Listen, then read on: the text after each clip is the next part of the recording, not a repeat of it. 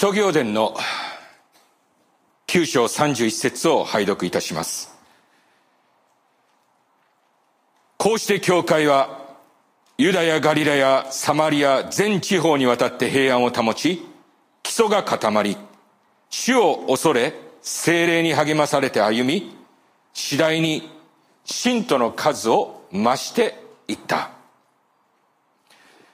この使徒行伝に記録されている教会とは、この地上に最初に生まれた教会のことであり、その教会がどのようにして世界に広がっていったのかということがここには記録されています。このことは今から約2000年前の出来事でありますが、そこに私たちの教会が習うべき姿があります。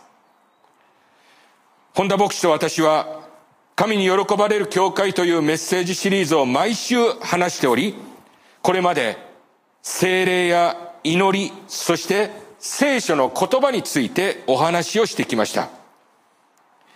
これらのものは、最初の教会が誕生するときに、絶対に不可欠なものであり、それは今日のこの教会にも不可欠なものであります。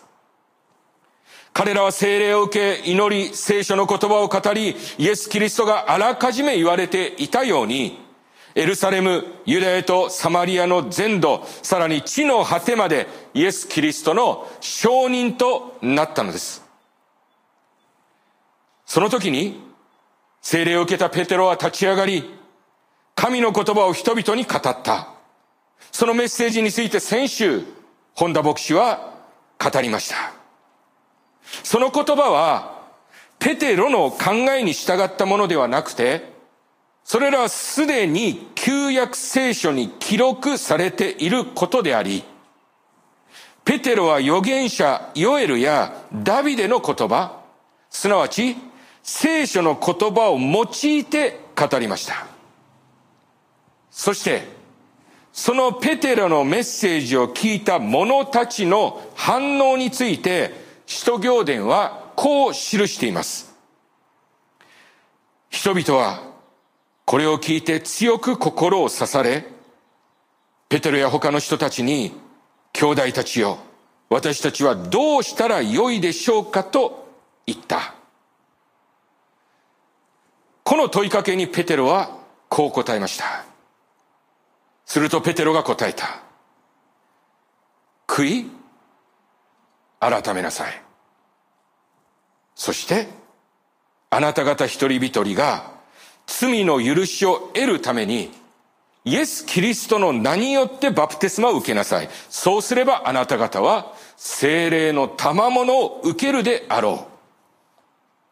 この約束は我らの主なる神の召しに預かるすべてのもの、すなわちあなた方とあなた方の子らと遠くのもの一同とに与えられているものである。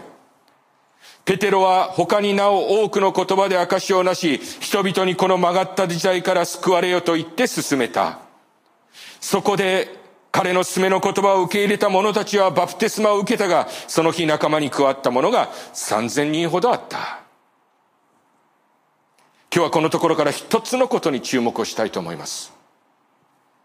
それは、私たちはどうしたらいいのかと問われた時に、ペテロが開口一番語りました。悔い改めなさいということです。私たちはもともと神と共にあるべき存在として神から命を授かりました。この命は自分で勝ち取ったものではなく、自分の意志ゆえにこれまで保たれてきたものではありません。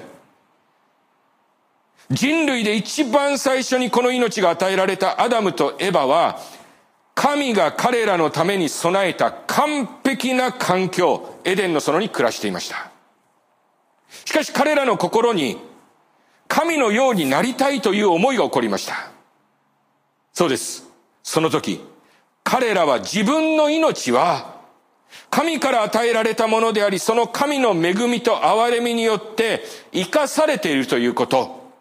すなわち自分たちは被造物であるということを忘れ、自らを神と等しいものとなることを望んだのです。こうして、彼らの心に罪が入りました。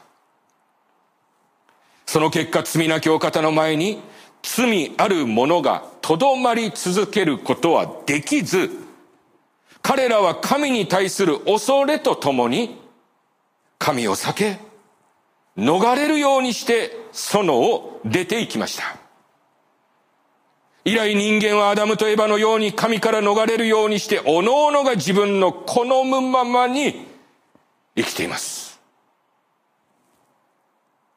イエス様の先駆者に、バプテスマのヨハネという人がいます。彼はイエス様に先立って、荒野で神のメッセージを人々に伝えました。彼が開口一番、荒野で伝えたメッセージは何でしたか？マタイはこのように記しています。その頃バプテスマのヨハネが現れ、ユダヤの荒野で教えを述べていった。悔い、改めよ。天国は近づいた。このヨハネのメッセージに人々はどのように応答したのでしょうかするとエルサレムとユダヤ全土とヨダルダン付近の一帯の人々が続々とヨハネのところに出てきて、自分の罪を告白し、ヨルダン川でヨハネからバプテスマを受けた。私たちは大抵、互いの関係がスムーズにいくことを願い、心を配ります。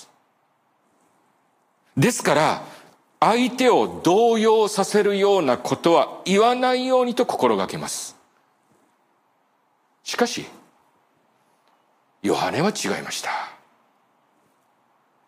ヨハネは、人を恐れず、神を恐れ、たとえそれが聞く者の耳に痛いことであっても、真実を語る人でした。言い方を変えれば、そのことは彼がどれだけ彼のもとに来る者たちのことを思い、愛していたかということを意味します。ヨハネは荒野に続々とやってくる者たちに向かい、悔い改めを強く迫ったのです。そのメッセージは神から託されたものであり、それを民に伝えなければならないという確信と使命がヨハネの心にあったからです。そしてそれを聞いた者たちは自分の罪を告白し、ヨルダン川でヨハネから洗礼を受けたのです。このヨハネより少し遅れて世に出てきたイエス・キリストは、ヘロデによってこのヨハネが捕らえられたということを聞き、ガリラヤへ退かれ、そこで神の言葉を語り始めました。イエス・キリストの宣教の始まりです。さてイエスは、ヨハネが捕らえられたと聞いてガリラヤへ退かれた。そしてナザレを去り、ゼブルンとナフタリ島の地方にある海辺の町カペナウムに行って住まわれた。これは預言者イザヤによって言われたことが、言葉が成就するためである。ゼブルンの地、ナフタリの地、海に沿う地方、ヨルダンの向こうの地、違法人のガリラや、暗黒の中に住んでいる民は、大いなる光を見、死の地、死の影に住んでいる人々に光が昇った。この時からイエスは教えを述べ、初めて言われた。何と言ったのか。悔い、改めよ。天国は近づいた。Repent, for the kingdom of heaven has come near. その時にイエス様が開口一番、一番最初に人間に伝えた言葉は、悔い、改めよう。天国は近づいたという言葉でした。今日、伝道メッセージが語られる時、このような語りかけがなされることがあります。さあ、今あなたの心の扉を開き、あなたの王座にイエス様に座っていただきなさい。あなたの心の扉のノブは、外側にはなく、イエス様はそのドアを開けられないのです。そのドアは内側からしか開けられないのです。ですからあなたの方から手をノブにかけ、扉を開け、イエス様を心にお招きしましょう。その時に、あなたは救われます。この言葉は、どうぞ覚えてください。大方、正しいことを言っています。なぜならこの言葉は、あのヨハネの目視録の御言葉を念頭に置いたものだからです。そこであなた方に進める。裕福になるように火で洗練された金を私から買うがよい。裸の恥をさらさないように身につける白い衣を買い、また見えるようになるため目に塗る薬を買うがよい。私は愛する者を皆叱ったり鍛えたりする。だから熱心に努めよう。悔い。改めよう。そして見よ私は戸口に立って叩いている。誰か私の声を聞いて戸を開けるものがあれば、私は中に入って、その者と共に食事をし、彼もまた私と共に食事をするであろう。さあ、心の扉を開いてイエスを招き入れなさい。心の王座にイエスに座っていただくのです。人々はこのようにここからこの招きの言葉を語ります。しかし、一つ、大切なことを忘れていませんか？それは、戸を開けなさいの前に、はっきりと書かれている言葉です。そう。熱心に努めよう。悔い。改めよう。So be honest and repent. そしてその後に戸を開けよと、ここには書かれているのです。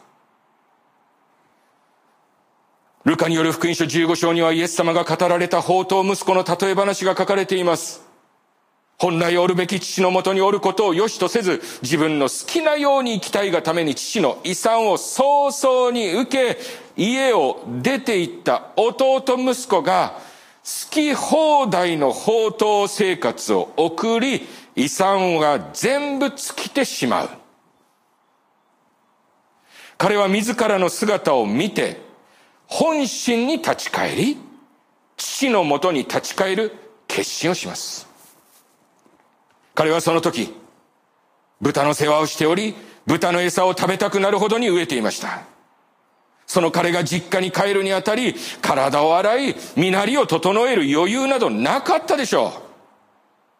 悪臭を放ち、赤にまみれ、木の実、木のままよれよれになって家に戻ったことでしょう。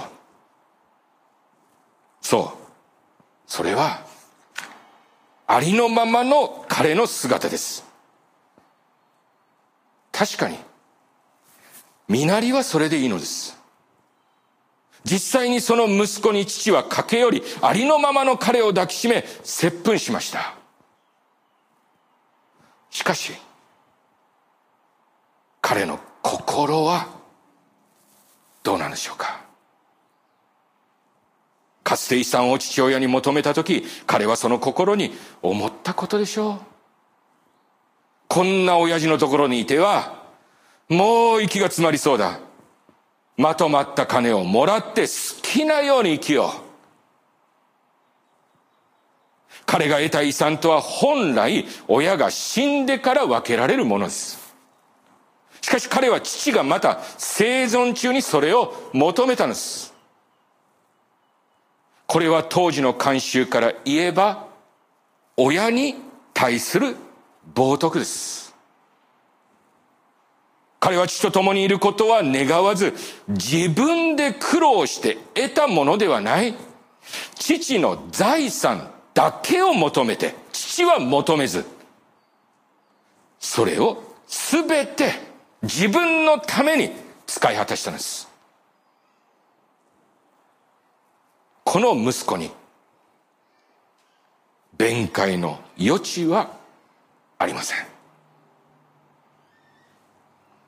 この彼が父のもとに帰るにあたり、彼がすべきことは何でしょうか？彼が父に言うべき言葉があります。立って、父のところへ帰ってこう言おう。父よ、私は天に対してもあなたに向かっても罪を犯しました。彼は父にそう言おうと思って帰ってきたのです。この言葉は明らかに彼の悔い改めであり、罪の告白です。主にある皆さん、ありのままでいいということは、神様からかけ離れていた時の心のまま、そのことを悔い改めることなく、父なる神のもとに立ち返ってもいいということではないのです。私たちはパウロという人を知っています。かつて彼はキリスト教を迫害することに情熱を添えていましたが、改心し、キリストを伝えることに命を懸けるものとなりました。その彼が、自分はこの生涯をかけて、自分の人生をかけて、これまで自分は何をしてきたのかということを端的に一言で言い尽くしている言葉が使徒行伝に記録されています。そう。彼はこう言っている。ユダヤ人にもギリシャ人にも、神に対する悔い改めと、私たちの主イエスに対する信仰と強く進めて来たのである。彼は自分の前に立つ人間がどこの国の人間であり、私は悔い改めとイエスに対する信仰をいつもどこでも強く進めてきたのだと言いました。主にある皆さん。パウロが伝えようとしていたことは、バプテスマのヨハネ、イエス・キリスト、イエスの弟子ヨハネ、そしてペテロと全く合致しているのです。そうです。パウロも人々に神に対する悔い改めを強く進めたのです。私たちは、クリスチャンは、洗礼式と生産式というものを取り行います。この洗礼式と生産式について、教会はいろいろな受けため方を持っています。ある教会は、今、イエスを心に受け入れた方は、今、洗礼を受けましょうと、洗礼をすぐその場で促します。確かに、精霊の働きというのは私たちの思いに限定されるものではありませんから、そのようなこともあり得るかと思います。生産式に関して、洗礼を受けてないものであっても、その時に心をイエス様に、心にイエス様を受け入れた、迎え入れたものは戦産に預かりましょうという教会もあります。霊の世界は見えるものではなく、確かにその時、主を信じ、受け入れているということもあり得ますでしょう。確かに善は急げ。すぐに洗礼も生産も受ければいいと私たちは思います。そうすれば、その人の気持ちも満足するだろう。このことにおいて私たちの互いの関係が気まずくなることもないでしょう。しかしながら、洗礼や生産を今日受けるのか、それとも次回にするのかということは、そんなに大きな問題ではありません。洗礼も生産も速さを競うものではないのです。もちろん余命数時間の方を前にした場合は状況は異なります。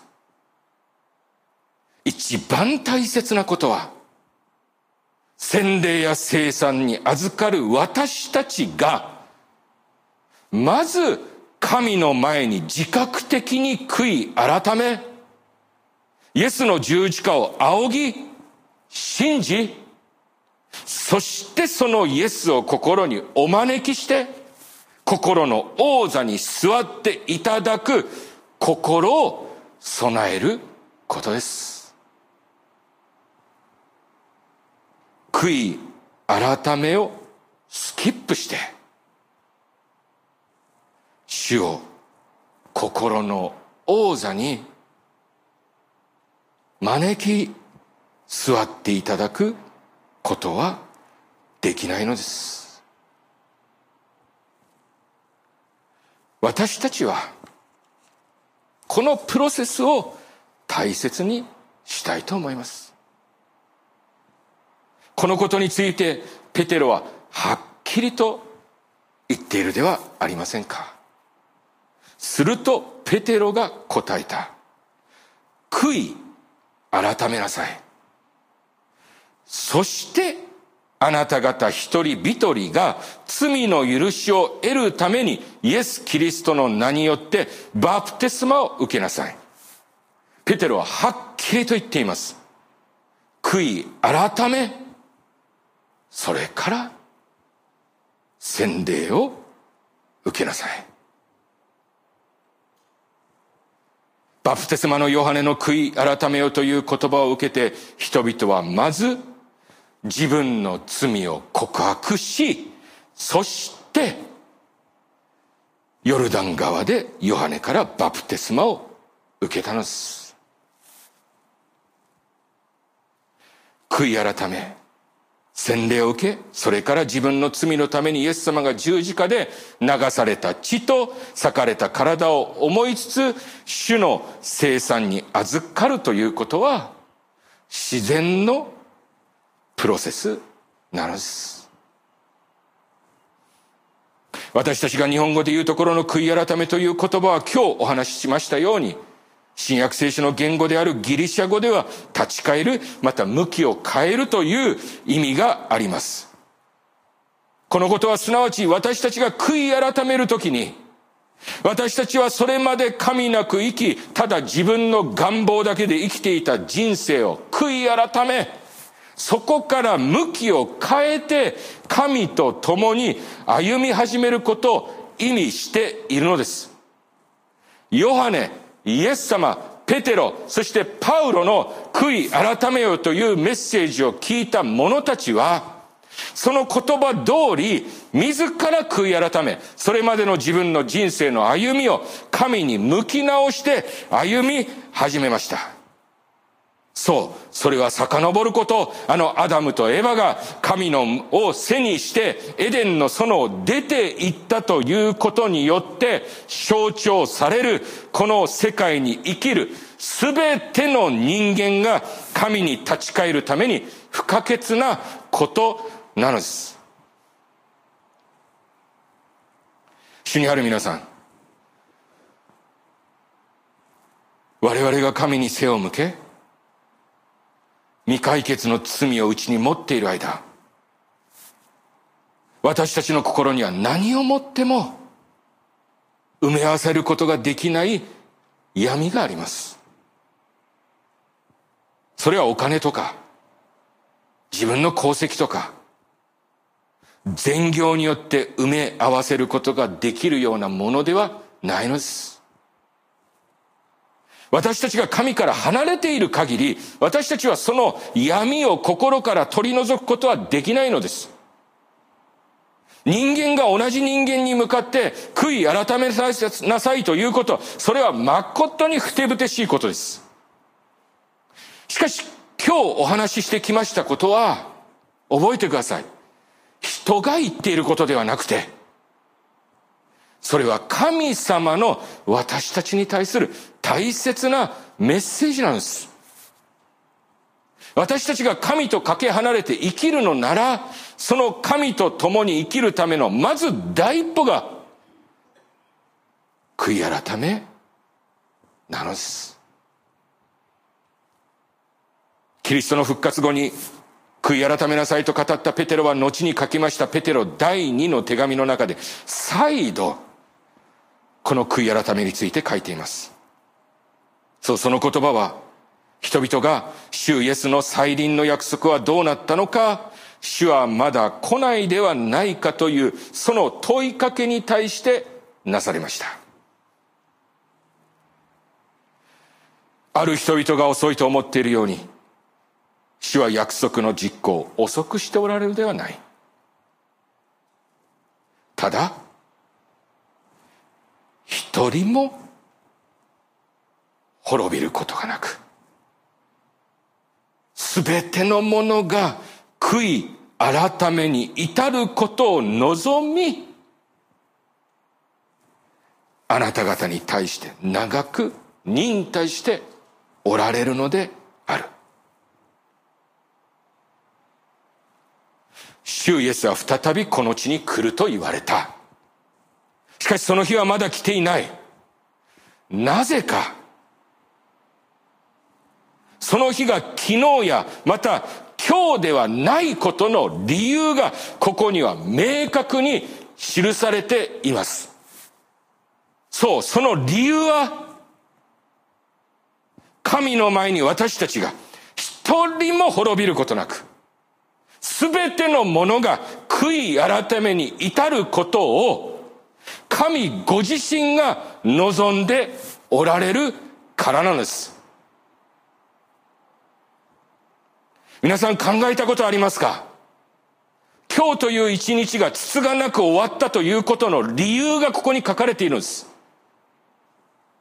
主は一人の人が今日神の前に悔い改めることを望んでおられます。かつて主税人や罪人たちと食事を共にしていたイエス様に対して、パリサイ人や立法学者がこの人は罪人たちを迎えて一緒に食事していると苦々しい言葉をつぶやいたとき、イエス様は彼らに向かって何と言ったんですか？よく聞きなさい。罪人が一人でも悔い改めるなら、悔い改めを必要としない99人の正しい人のためにも勝る大きな喜びが天にあるであろ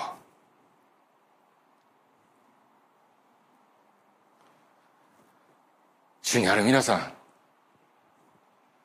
ん、もう悔い改めについてこれ以上申し上げる必要ありませんでしょうもしかしたら悔い改めはこれまで皆さんの心の端っこにあったことなのかもしれません。しかしこのことに対してどれだけ神様が注目しておられるか私たちは今日見てきました。私たちはこのことの重大さを否定することはできないのです。初代の教会は心が強く刺され、悔い改めた者たちによって始まったのです。それはそのまま私たちの教会も同じです。主の前にこれまでの自分の罪を悔い改め、それまでの生き方を転換し、主と共に歩む者たちの集まり、それが私たちの教会、サンディエゴ日本人教会です。私たちは主の恵みにより、クリスチャンになっても、罪を犯します。私たちが悔い改めから卒業することは、私たちが生きている限りないのです。このシリーズが始まった最初に私は皆さんに申し上げました。私たちは確かに誰かに喜ばれる教会を目指してはいない。誰かの好みや都合に合った教会は目指してはいない。私たちは神が喜ばれる教会を目指しています。そして今日お話ししたことは、神が私たちに望まれることであり、またそれが神が喜ばれることなのです。え？え悔い改めは神に喜ばれることなのですかと思われる方がいるかもしれません。そうです。私たちが悔い改めることを、主は何よりも喜ばれます。詩篇の51編、16、17節あなたは、生贄を好まれません。たとえ私が犯罪を捧げても、あなたは喜ばれないでしょう。神の受けられる生贄は砕けた魂です。神をあなたは砕けた悔いた心をかろしめられません。初めの教会において精霊は心砕けた者たちの上に注がれ彼らは御霊の実を結びました。悔い改めよ。神の国は近づいた。私たちは毎週、砕けた魂という捧げ物を持参して、この礼拝にやってこようではありませんか。それこそが主が喜ばれる捧げ物なのですから。お祈りしましょう。Let's, let's pray.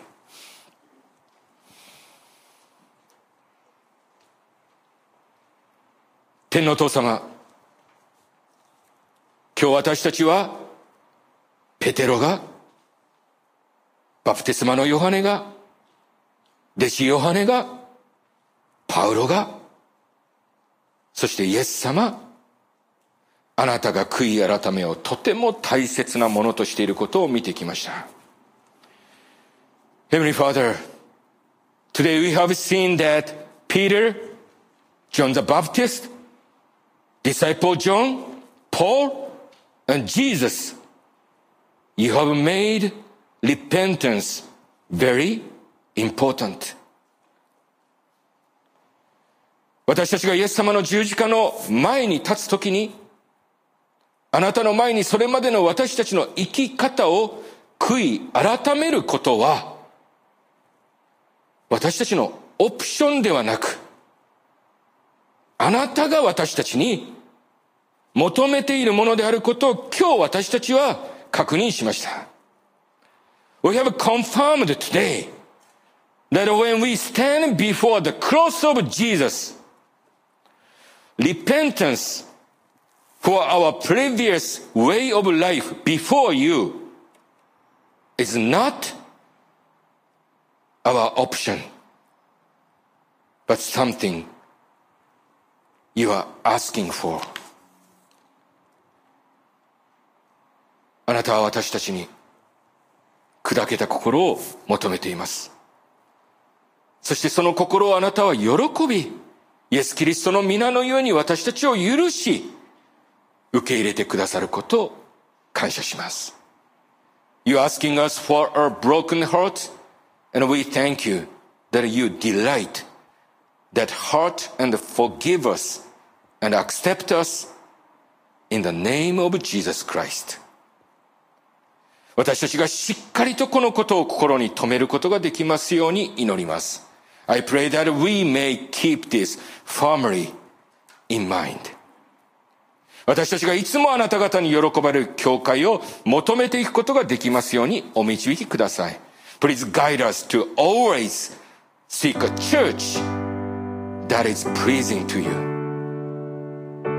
これらの祈り、我らの救い主イエス・キリストの皆によりお祈りいたします。This prayer we pray in the name of our Savior, Jesus Christ. Amen.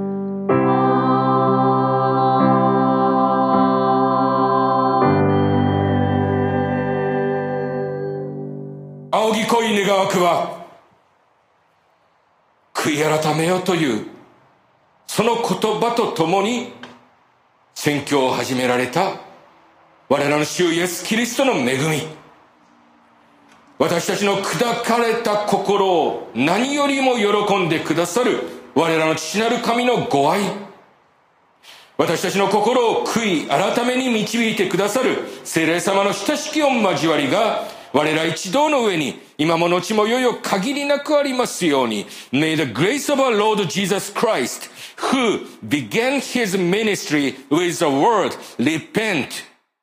The love of our Father God who is pleased with our broken heart and the communion of the Holy Spirit who lead our heart to repentance be upon us all now and forever and ever. Amen.